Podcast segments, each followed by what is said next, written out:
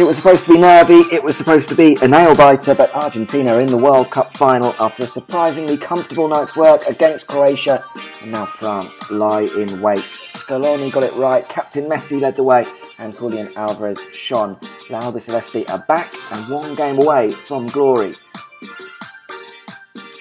And some amazing scenes, not just in Buenos Aires but around the country and around the world, as Argentina sealed their place in the final. Tom Robinson is back with me, who no doubt indulged in his own celebrations up in Edinburgh.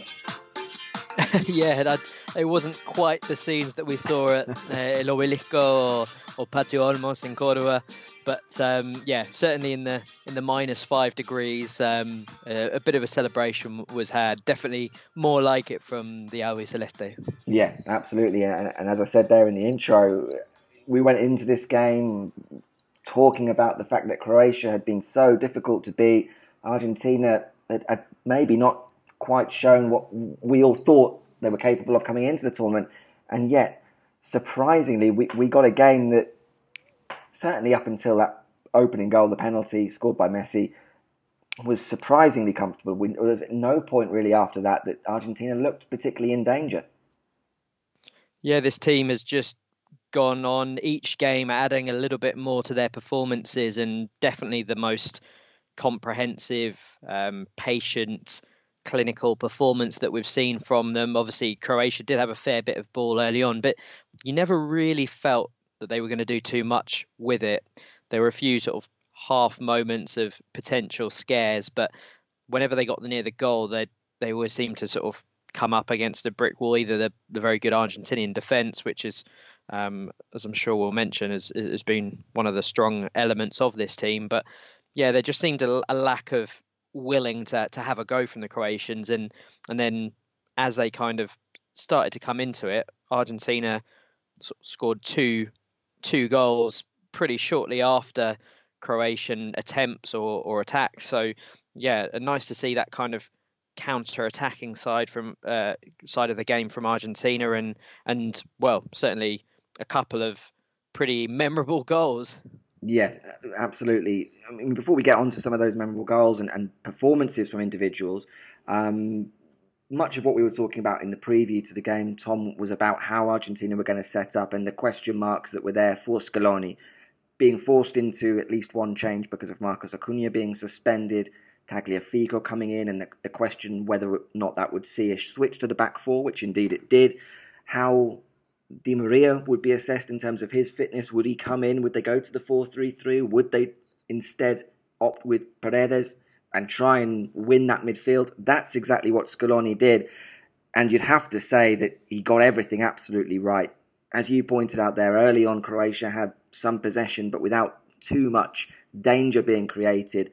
But otherwise, in the middle of the park, Argentina gradually began to get a hold of things, and certainly in those wide areas, the fullbacks in a back four were excellent.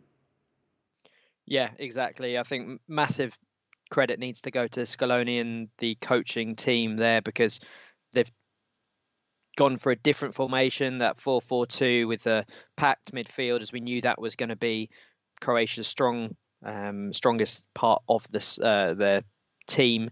So yes, it was narrow, but it really helped control the middle, and they just had that extra energy. It was a Croatia team that were battle scarred and and had gone the distance in a, in a couple of games, but they they seem to be lacking that energy. And I think just having those extra bodies in there really nullified any any threat. And yeah, they just soaked up um, soaked up any pressure that did come their way, and and then were incisive and decisive in in the final third. I think Scaloni, as I said, he's grown throughout this tournament.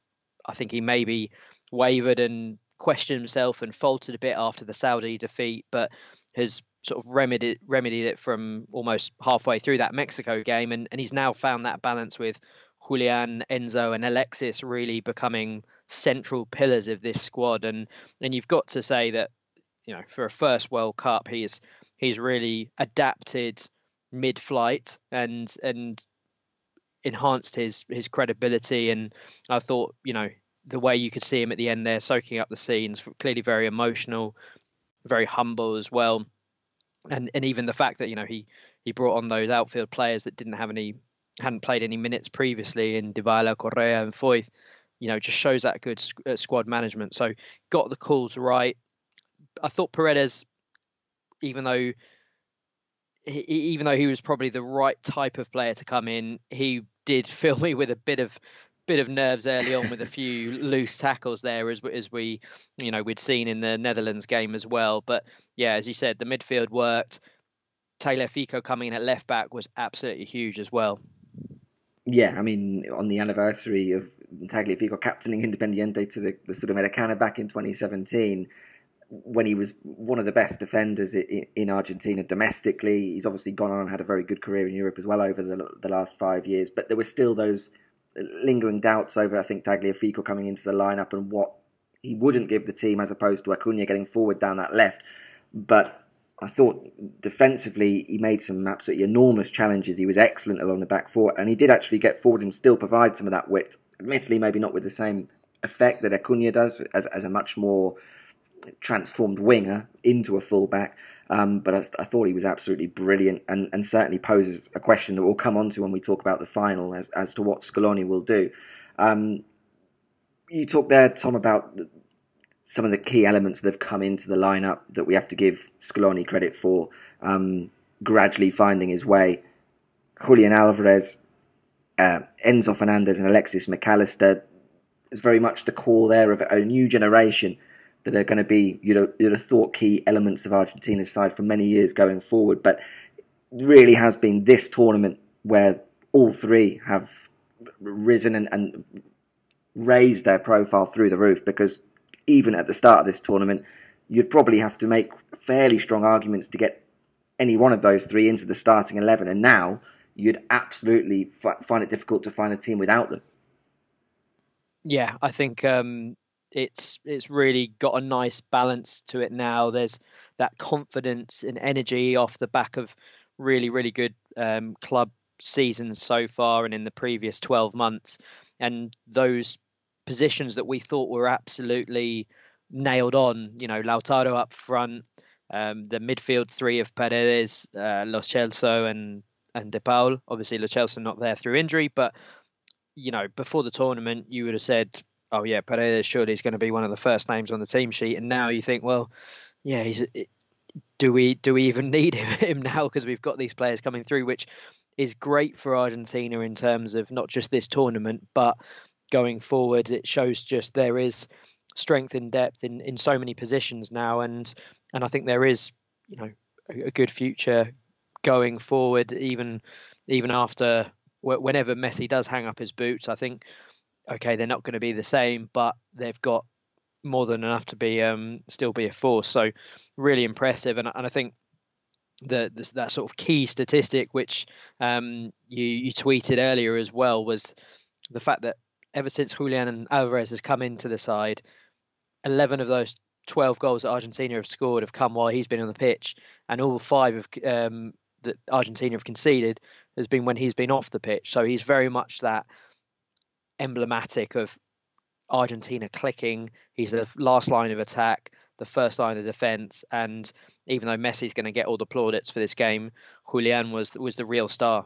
Yeah, I mean, I thought his performance was absolutely immense, and and particularly in light of the fact that you got the impression very early on that Messi maybe wasn't 100%. He kept touching that left thigh, seems to have been carrying a little bit of a knockover from the previous game and was very much conserving his energy. You could see more than ever, really, that Messi was choosing his moments when to burst into life. Otherwise, he was walking around the pitch, just trying to take up positions where he might receive the ball into his feet or quickly burst into speed to get away. But otherwise, was trying to conserve energy, and that made all the more important for Julian Alvarez to be that buzzing presence up front and just harass the uh, the back line of Croatia, try and win the ball high up the pitch, or at least make it very difficult to play out.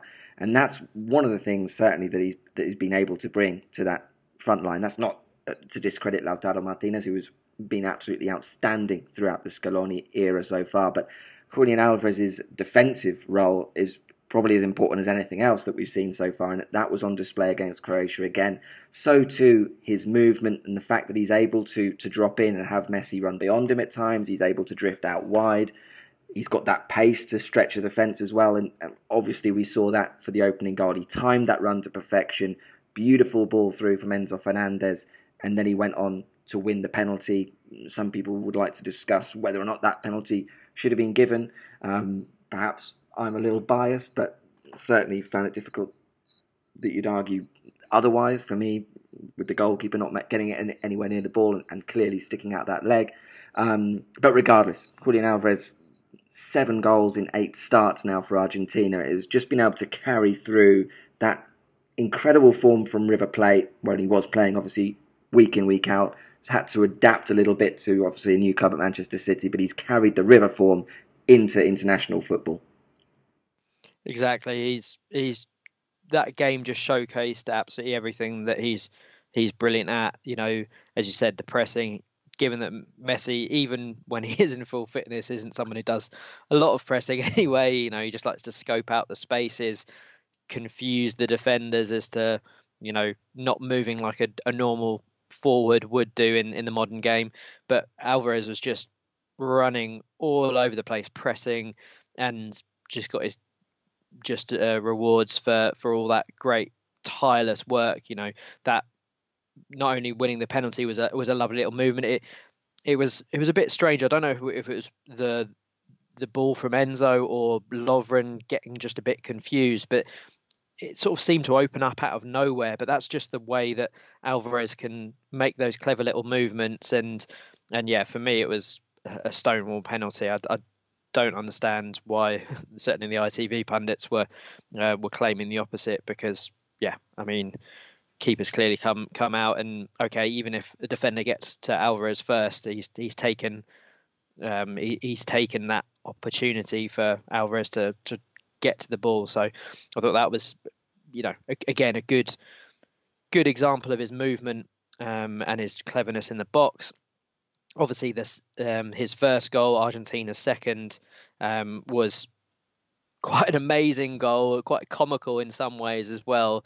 But just that shows that ability to just drive with the ball. He's you know he's someone who's maybe not absolutely lightning, but he's quick enough. Mm. And just because he had that persistence to keep barreling forward, I did think that perhaps he'd maybe made the slightly wrong decision in terms of where to go. And I don't know if Molina's run could have maybe drawn a defender away and helped him out a little bit, but he just kept going. And he's he's that kind of guy who's got the confidence just to just to yeah have a go and and yeah lovely finish definitely also helped by the fact the keeper was on a yellow and i think didn't fancy clattering into alvarez another time so that probably also helps there as well but um and i said to the the, the people I was with in the pub.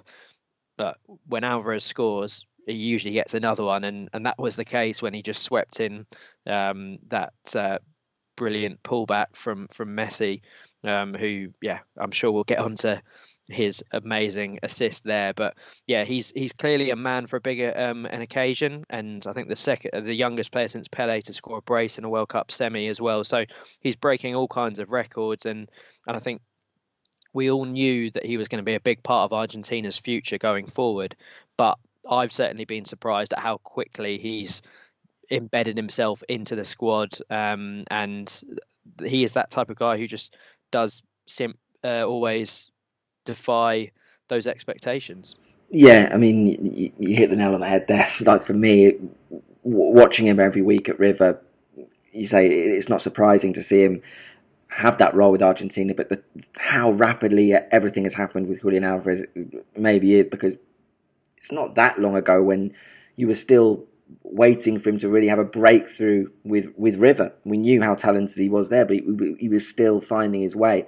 And then when he suddenly hit that form, started banging in the goals, then the links to, to Europe started coming it just seemed to, and it still hasn't, just never seemed to, to stop, and it, it just keeps going up a level um, to his credit, here we are talking about him in a, in a World Cup semi final and being one of the, the key men for Argentina.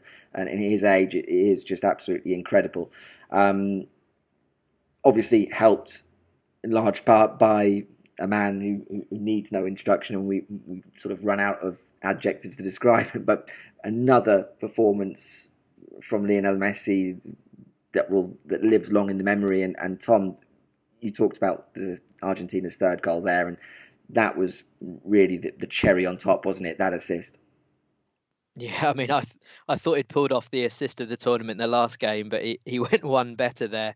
Um, and yeah, I mean, I was watching it back again today in in the sort of cold light of day, and and it was just again one of these Messi moments that that gets better every time you watch it. You know, you I remember him just selling Gvardiol um, the wrong way and, and getting into the box, but looking at it back again, he he almost has to beat him about three different times, and it just showed, you know, generally a, a defender who's had a lot of praise and someone who actually thought generally speaking, had handled Messi quite well. There was a couple of times where he'd he'd really stood up to him, and and a couple of dribbles that he that he managed to just nick away from uh, Messi in the first half. But yeah, you know, Messi bursts away initially, doesn't have the pace these days to to just ca- carry on his run, so kind of slows down, speeds up again to get you know give himself an, another little bit bit of an edge, and, and then that obviously absolutely magical um, sort of 180 that he pulls to, to, to finally get past him. But even then, Gvardiol has a little uh, nibble at him, and he again just shows that amazing strength that that Messi shown throughout this this tournament. The amount of times where he's he's got his back to goal or he's holding off one, two, three defenders is real testament to just what a amazing sort of core strength and center of gravity. He's got an understanding of you know people coming around the space that he's he's opening up for other people and and okay yeah he doesn't have that lightning scampering speed like he, he used to but he's adapted his game to you know deal with his diminishing physical capabilities which is just testament again to just what an absolute legend of the game he is but yeah that assist was was absolutely fantastic. And then the vision to again slip it through um, Gvardiol's legs um, and, and pick out Alvarez was was just absolutely brilliant. So yeah, two two brilliant assists in two games um, now, and and both megging the defender who's who's trying to stick to him. It's um it's just the thing of absolute dreams. And yeah, as you said, you just run out of superlatives. Definitely, definitely I think he probably should have made that Ballon d'Or list. yeah, I think we can safely say that.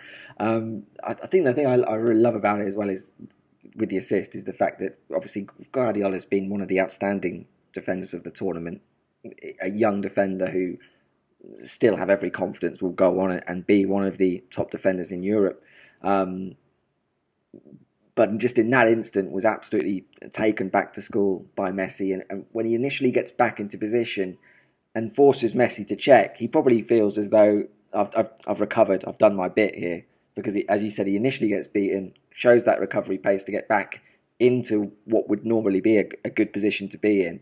And having forced Messi to then go away from goal, he's probably thinking, well, nine times out of ten, the forward in this position is going to roll the ball back to a fullback and, and, and then look for either the return pass, the cross to go into the box. And in the blink of an eye, he's suddenly turned again and suddenly Messi's on the wrong side of him inside the penalty box and he can't really make a challenge.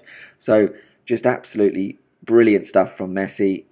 The penalty that he scored obviously took him as well to 11 World Cup goals, took him beyond Gabriel Batistuta now as Argentina's outright leading goal scorer at the World Cup. Um, and as he said, this the final will be his final game at the World Cup. Four years' time is is, is likely to be too far away for him. Um, and I guess the big question is, Tom, is Messi finally going to find or get his hands on that elusive World Cup trophy?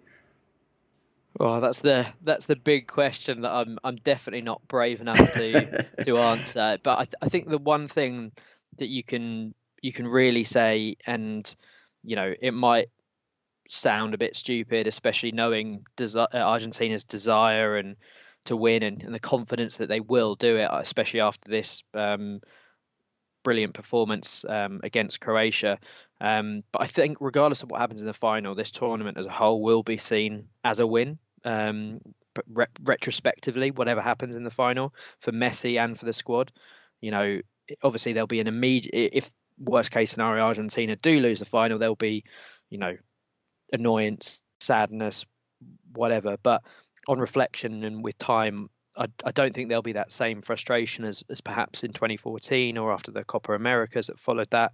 There's just such a good vibe around the squad and, and a, such a close link to the public. And Messi has produced so many amazing moments and and has taken everyone on this journey that he will be remembered. Um, well, this tournament will be inevitably and inextricably linked to Messi, regardless of what happens in the, in the final. And and obviously we can talk about the fact that the Copa America wins probably taken off some of that pressure and helped alleviate the burden. But yeah, I think whatever happens, you know, people tens, hundreds of years from now will look back at, at this at this tournament and you know, I think Messi is going to be the the name that everyone associates with it. So hopefully he can do it because that would just put any stupid arguments about who's the best completely to bed. Um, but wow. as stupid it sounds, I, I almost feel like he he doesn't doesn't need it after the performances he's put in. But obviously, I massively hope he does win it. yeah, I mean, I mean, it's every game almost now in this tournament at least is, but it, but more so throughout the last year or so for Argentina. It just seems like, as we said earlier in one of the earlier podcasts of the tournament, every time Argentina play now, Messi seems to, to score. And if he well, if he doesn't score, then he's certainly getting an assist. He just direct goal involvement just seems to be everywhere at the moment in terms of Argentina as an attacking force more than ever, and in large part because of maybe that relation with other players around him being far more connected with them pre, from teams of old. Uh, but for whatever reason, we're just seeing a, phenomenal level of a 35 year old Messi. Um, before we get on to talking about the final specifically, uh, Tom, the other aspect of this team that we that we do have to talk about, and maybe we haven't done a great deal over the last couple of podcasts because we've been talking about the likes of Messi and Julian Alvarez, is the defence, who again went through this game basically untroubled. There's players, well, player Nicolas Otamendi, who still people, when you talk about him online, you get a lot of people saying, I can't believe he's still playing for Argentina. He's hopeless. He's a, a, a massive mistake waiting to happen. He'll cost you a game. And yet he's been absolutely sensational throughout this entire tournament so far. And, and again, even when you say that, people will come back and say, oh, well, Argentina haven't really had to play anyone really, really good so far. But he's been the, the rock there at the back.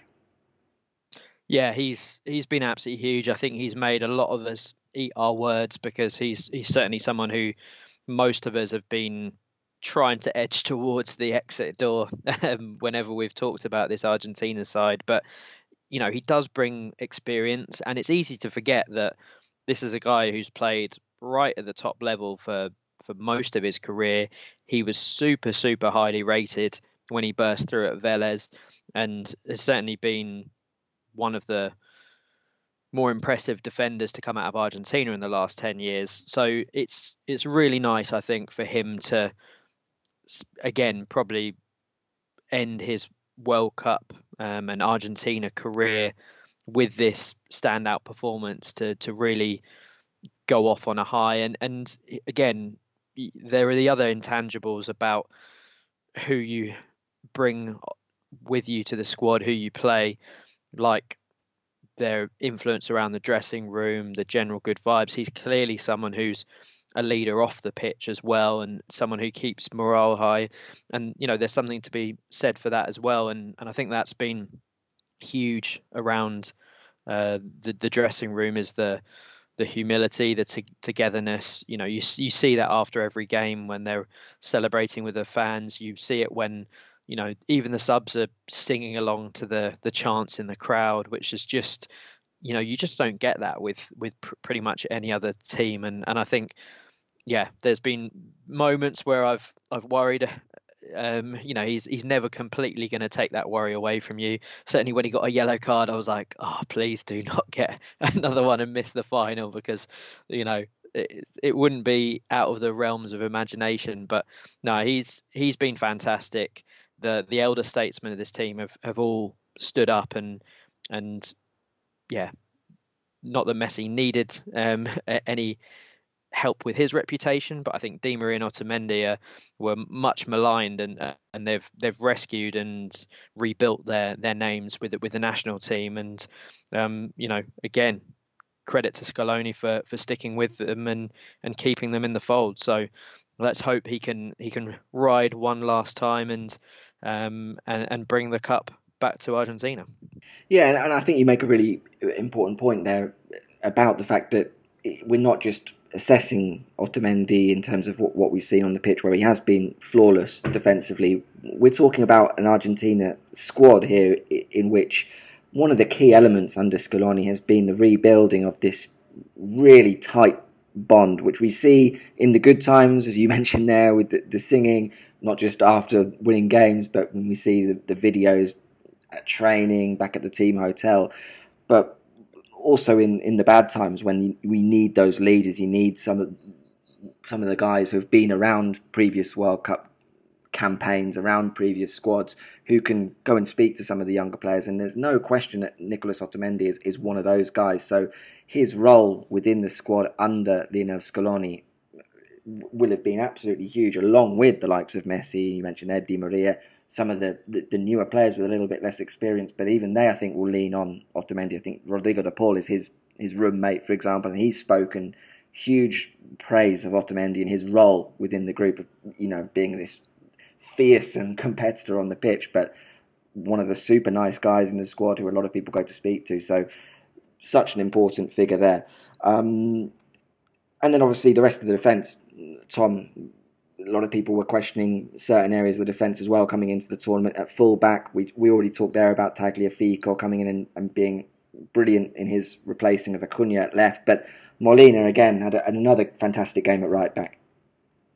Yeah, he was he was very good. You know, again, in that second goal, you see him bombing up the pitch and, and contributing there. And yeah, he's he's been someone who I think has again grown in this tournament. The first game or two, a little bit, little bit shaky, but I think that goal against the Netherlands has has really given him, you know, a massive lift, and you can see he's playing with a lot more confidence now, which is really good. And obviously Romero is the the difference maker in that defence. I think he's he's got to take a big um, responsibility and um, and praise for Otamendi's uh, in, increased uh, performances and and improved form as well. It's he's the kind of glue that makes that defense work. And obviously, Emi Martinez, you know, didn't have much to do in this game. And to be fair, actually, I think Argentina have conceded the fewest shots in, in the tournament so far. So he's he's not had to do loads, but when he has been called upon, he's more than um, come up with the goods. So that whole defense is great, and and the guys coming in to help out. You know, Lisandro Martinez has played a big, big part as well, even if he's not been starting. He's been someone who's who's come in and and again, as we look forward to a final with France, I, I definitely think that this is going to be that moment where the defense is really, really going to earn its corn, and I think it could be if all goes well, it could be it could be their day to you know take all take all the praise because we've seen throughout this squad during this tournament everyone's kind of had their moment in a way. Um, obviously martinez in the penalty shootout. This match we've had uh, julian alvarez really sort of stake his name as as the man of the match of that game. Messi's been brilliant throughout. You know Mac- Mac Allister's got his goal. Enzo Fernandez came on and, and made that huge impact against Mexico and has been been great. De Paul had that really important performance against Australia and the Netherlands as well. It's you know it feels like almost everyone, even Lautaro, who's not had the best tournament, gets that crucial penalty. So it almost feels like you know what it might be a resolute centre back performance from two or probably more likely all three of them that um, that potentially can can get Argentina over the line because as we mentioned this is now their huge test it's the best team that they've faced in the competition you could as you mentioned earlier you could say that they've not necessarily come up against any brilliant teams and certainly not many good attacking teams. Um, you know, France are to not necessarily need to dominate possession, but where they're strongest is those those front four players who can do damage to anyone, and they're absolutely clinical in their moment. So Argentina have reversed the three 0 scoreline that they had against Croatia from the 2018 game, and now it's uh, there's a, there's a bit of revenge in the final against France. Hopefully, yeah. I mean, it, it's a mouth-watering final to go up against France, who obviously a little earlier as we record beat Morocco in their other semi-final. Um, two two-time winners looking to win their third World Cup. France, of course, the reigning champions, coming into the tournament as, as one of the, the big favourites, along with Argentina, and maybe that in itself is a little bit of surprise to get two big favourites meeting in the final, even though there's been surprises along the way. Um, and as you say, the two sides that met last time out, they lost. Uh, Argentina lost four three in the round of sixteen in 2018. Um, but I think, as Croatia will attest to, Tom, this is a very, very different Argentina to the one that we saw four years ago. Oh, I mean, the the turnaround's been massive. We've we saw that just in in the process of them getting to this this tournament and coming in as one of the favourites.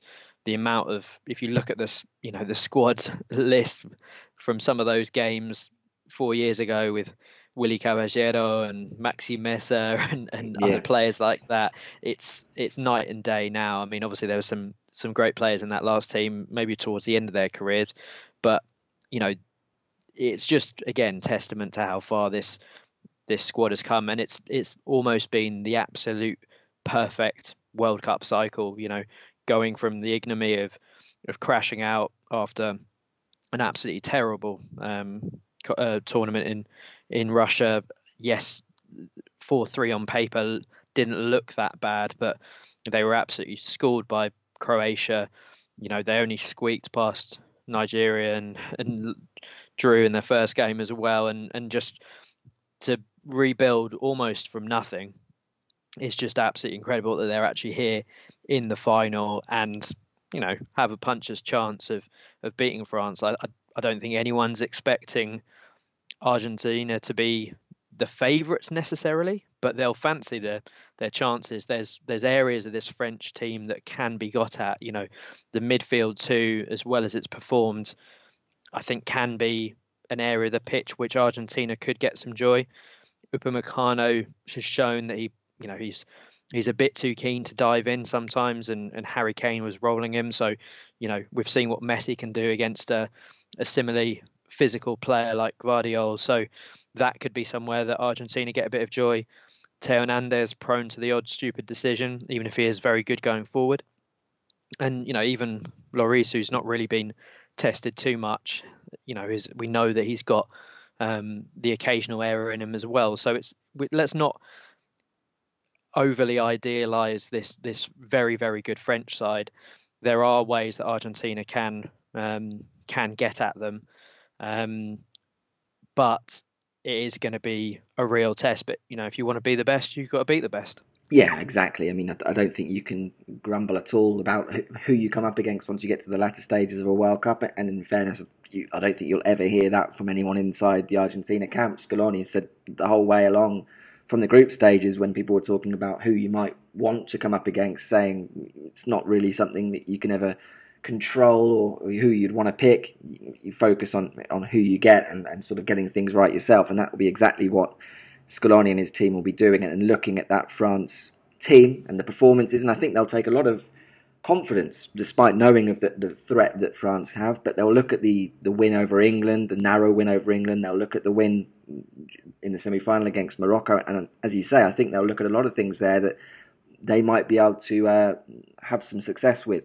I mean, when, we look back at that team, as you alluded to, Tom, from 2018, and I've got it here um, Armani in goal, Mercado, Otamendi still there, Rojo, Tagliafico was the back four, then Mascherano, Banega, and Enzo Perez, the midfield three, and then Messi, Di Maria, and Cristian Pavon were the front three, um, with Aguero, Meza, and Fazio, the three substitutes who came on during the game. But I don't think it's much of an exaggeration, particularly when you look at some of the stages of the careers of the players mentioned there, to say that even on paper it, it's a much stronger Argentina, and that's without the fact that 2018 under Sampaoli was was a mess off the field, off the field as well, with a lot of talk of real unrest in the dressing room. Just light and day to what we have now under Lionel Scaloni and the atmosphere that he's cultivated.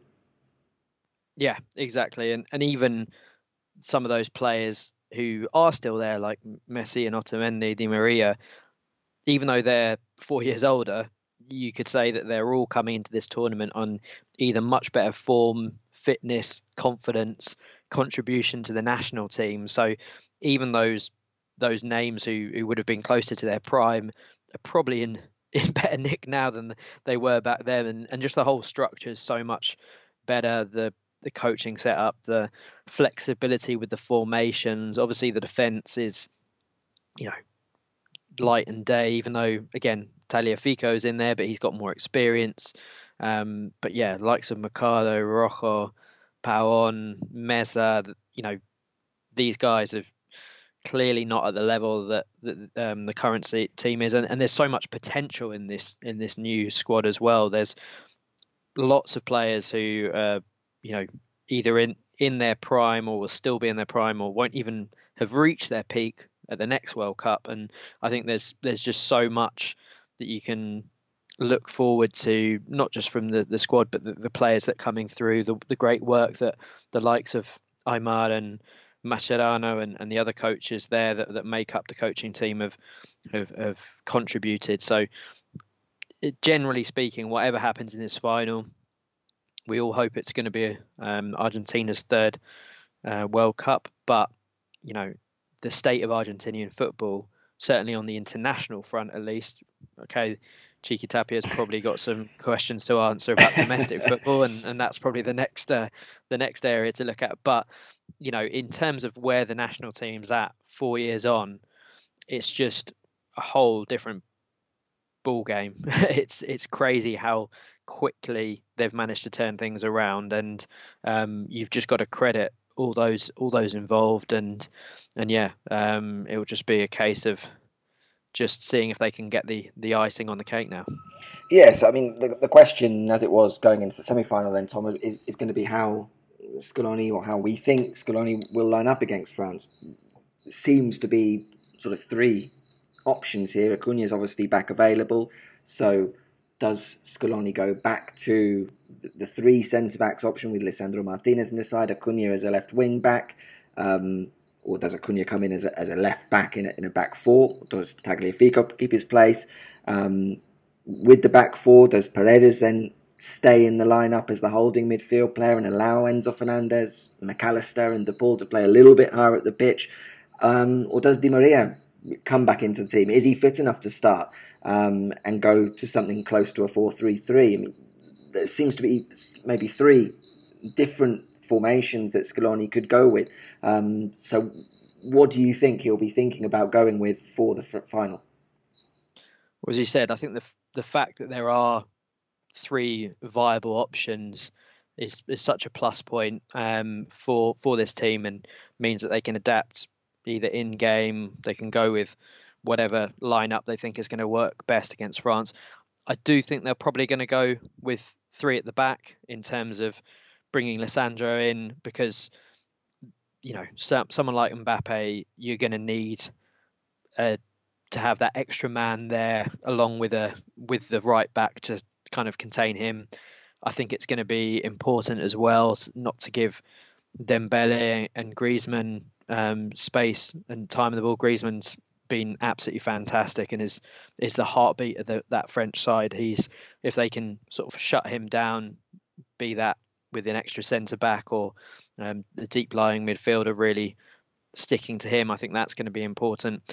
I suppose the one thing that you might say is, do you necessarily need three back, three centre backs to op- occupy Giroud, who's not necessarily someone who's who's going to drag you all over the place or do lots of lots of running. You know, England were for the most part able to to sort of keep him relatively quiet until obviously they didn't um, with with just two centre backs. But I don't know. I, ju- I just get the feeling that that they'll go three at the back because Lisandro, Romero, Otamendi, they all give you the the ability to pass out from the back with some, you know, good line breaking balls, and and that's probably as important as their defensive ability. So I think that's probably going to be the case. If you're going through at the back, you're probably going to want to bring Acuna back in um, at left wing back because he's best suited to that role, even though it would be very harsh on Tagliafico after he had such a good game. Um, but then I suppose, you know, the the downside of of having the, the five at the back is maybe you're you're sacrificing someone in midfield or up front. Um, and sometimes we've seen Argentina look a bit isolated when they've when they've had that um, back five, back three. So you could you could really see they say, well, you know what, let's you know maybe go opt for a more the more defensive fullback options, um, and really look to get about that midfield and try and get the ball and and link the play and and allow Alvarez and, and Messi to to not be too isolated up the field. It would be great to see Di Maria come in, and obviously, um, you know, both he and Perez know this uh, a lot of these French players very well, as Messi will um, as as well. Um, but I think I've just got complete confidence in whichever line out starts the game that they're going to be able to sort of go toe to toe with France, and you know, I think that this the, way managers look at these games now isn't necessarily like this is our formation and we're going to stick to this or these are the players who are going to play the entirety. They they look at players who are sort of starters of games and finishers of games and it's almost like a you know a, a second offensive phase that they might be you know looking to bring in um, later in the game so it doesn't I think you're not going to see the the same lineup that starts probably finish the game. So it's um, it's very much a, a, squad game, you know, as as we've seen from um, Scaloni just you know using every every element of this squad through throughout the tournament. So it's your guess is as good as mine, but if it was me, I'd probably probably be going three three at the back for this game. What, what do you think, Peter? Yeah, I mean, I mean, the one that I think will be discounted from the start anyway is Di Maria, given the fact that I think we saw him come on very late in extra time against the Netherlands. We didn't see him come off the bench against Croatia, um, and I think given the success they've had in those games, I, I don't think Scaloni will then throw him back in from the start. But as you say, I think he's now reportedly back fit. Whether or not that's fit enough to start anyway, we don't really know. Um, but I think he will be looking him as, as an option if we need to change things up in the second half, for example, against France. If they if they are looking for a goal, if they want to stretch the game, Di Maria is perfect to, to be able to come on in that situation. The big question is between the other two with a, with Acuna back. Do you go with that back five? And and for me, I, I can see that the benefits of both. The only problem I have is that if you go with the back five, bring Lisandro Martinez back into the side. And, and we spoke last time about the the benefits of being able to play that, and there, there's certainly benefits you can see here because you'd look at Romero and his recovery pace, no doubt being able to help out Molina down that right hand side to defend Mbappe. Lisandro Martinez would be able to help out Acuna down the left with Dembele at the same time, and then you know Otamendi would probably quite fancy out of a lot of modern strikers quite like to probably defend against someone like Giroud, who's not the quickest, who's not going to like run in behind him and, and drag him all over the place. The issue, I think, with that being that then the player you bring out is probably Leandro Paredes um, to keep that midfield three of De Paul, Mac Allister, and Enzo. And one of those three, probably Enzo, would have to be very disciplined and very deep, I think, to make sure that he tracks Griezmann all the time because of how deep he drops um, and how important he's been to France so far. So that for me is, is the really big question for Scaloni. Does he want to go with that and then maybe reduce Enzo Fernandez's role, or certainly his role higher up the pitch, um, or does he want to risk going up against the French attack and how good it can be with the back four?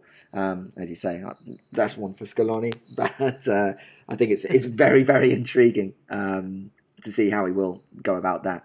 Um, obviously, it's a World Cup final, so, so motivation in and of itself is is not an issue. But um, we talked last time, Tom, about the Argentinian mentality is sometimes picking up on little things and it really being a driving force. Um, and your memory just goes back to talking about the World Cup some months before the tournament and Mbappe um, dismissing to some extent Argentina and Brazil by saying that the South American teams don't face the level of competition that we do here in Europe. Um, I just wonder whether that will be running through the minds of a few of these Argentinian players ahead of Sunday? It won't just be running through their minds that we pinned up on the dressing room wall. Honestly, there's there's definitely some beef or or beef with the with the French. Um, I think it's going to be a bit spicier than um, than the Croatia game for sure, and you know maybe not quite the same na- level as the Netherlands, but there's you know there's obviously 2018. There's those comments. You know, speaking to a lot of Argentina fans, you know they they would love to beat France. I think it would be a real, you know, that you know that they love a bit of revenge, a bit of something to fire them up, and I think this is the the perfect level of kind of fairly low level, but enough that an elite professional athlete will take that and use that as the fire that they that they need. So I, d- I definitely think that you can also say that you know none of us really know the the relationship that Messi and Mbappe have at Paris Saint Germain, but I'm sure there'll be a, a hint of that kind of power play there feeding into both teams, being like, okay, we want our star man to be you know going back to that dressing room with the with the cup and you know effectively one getting one over their their rival in in that um, in that dressing room. So I'm sure that even if it's not explicitly said, there'll be a lot of Argentina players being like, "No, nah, no, nah, we need to show that Messi is number one everywhere, including in in um, Mbappe's." personal project of of uh, Paris Saint Germain. So you know you've got that. You've you've got Paredes in the, in in that. Um, you know, uh, as a player who who's who's played there, Di Maria. There's there's there's lots of players who'll know each other from various different clubs around Europe, and um, it will be. I think there'll be there'll be definitely a little bit of an edge uh, to the game, and and hopefully one that doesn't spill over. Um, but uh, yeah, it, I, th- I, think it could. There could be fireworks there. That's yeah. all I'll say. Yeah, no, I agree, and I think Mbappe might find out very quickly uh, just how that those words might come back to when you think who he might be coming up against, to the likes of Romero, Otamendi, and, and Dibu Martinez at any point in the opening fifteen or so minutes. If there's a little uh, flashpoint in the Argentinian penalty box, I think uh, Mbappe might find out that those words certainly have been remembered. Um, so there we are, just days away now uh, from the big one, the World Cup final. Argentina going for their third World Cup. Mario Kempes looking on from the stands. The, the name of Diego Maradona never far away. And, and Tom, this is the opportunity for, for Lionel Messi and the rest of that team to, to write themselves really into the, the history books of Argentine football. Yeah, yeah, it would be absolutely incredible. I, I think we've we've said from almost the moment they lost to Saudi Arabia that this has almost felt like the perfect Hollywood narrative and the way that the competition's opened up for them, the way they're playing themselves into some form, Messi being absolutely sublime. You know, I, I can't think if he wins it, I, I can't think of a, of a performance by a player in a World Cup that that really matches it. You know, some people will say Zidane, some people will say Brazilian Ronaldo from you know from our our generation. I'm sure there'll, there'll be plenty of other examples in previous World Cups, but I think Messi, you know, heralded as one of the best ever, and actually then pulling it out of the bag probably when most people think he's maybe just run out of time would just be absolutely incredible. Um, so yeah, a very mixed, a bag of emotions, nerves, excitement for for Sunday's game. It's it's going to be incredible. Um, but hopefully we're all celebrating with the abuela in, in Liniers by by the end of it. yeah. Well, I'm I'm not going to. Uh put you on the spot asking for any kind of prediction. I, I certainly don't want to. Uh, exactly, exactly. For that reason, we're, we're not going to be doing that. But clearly, that's why we're here.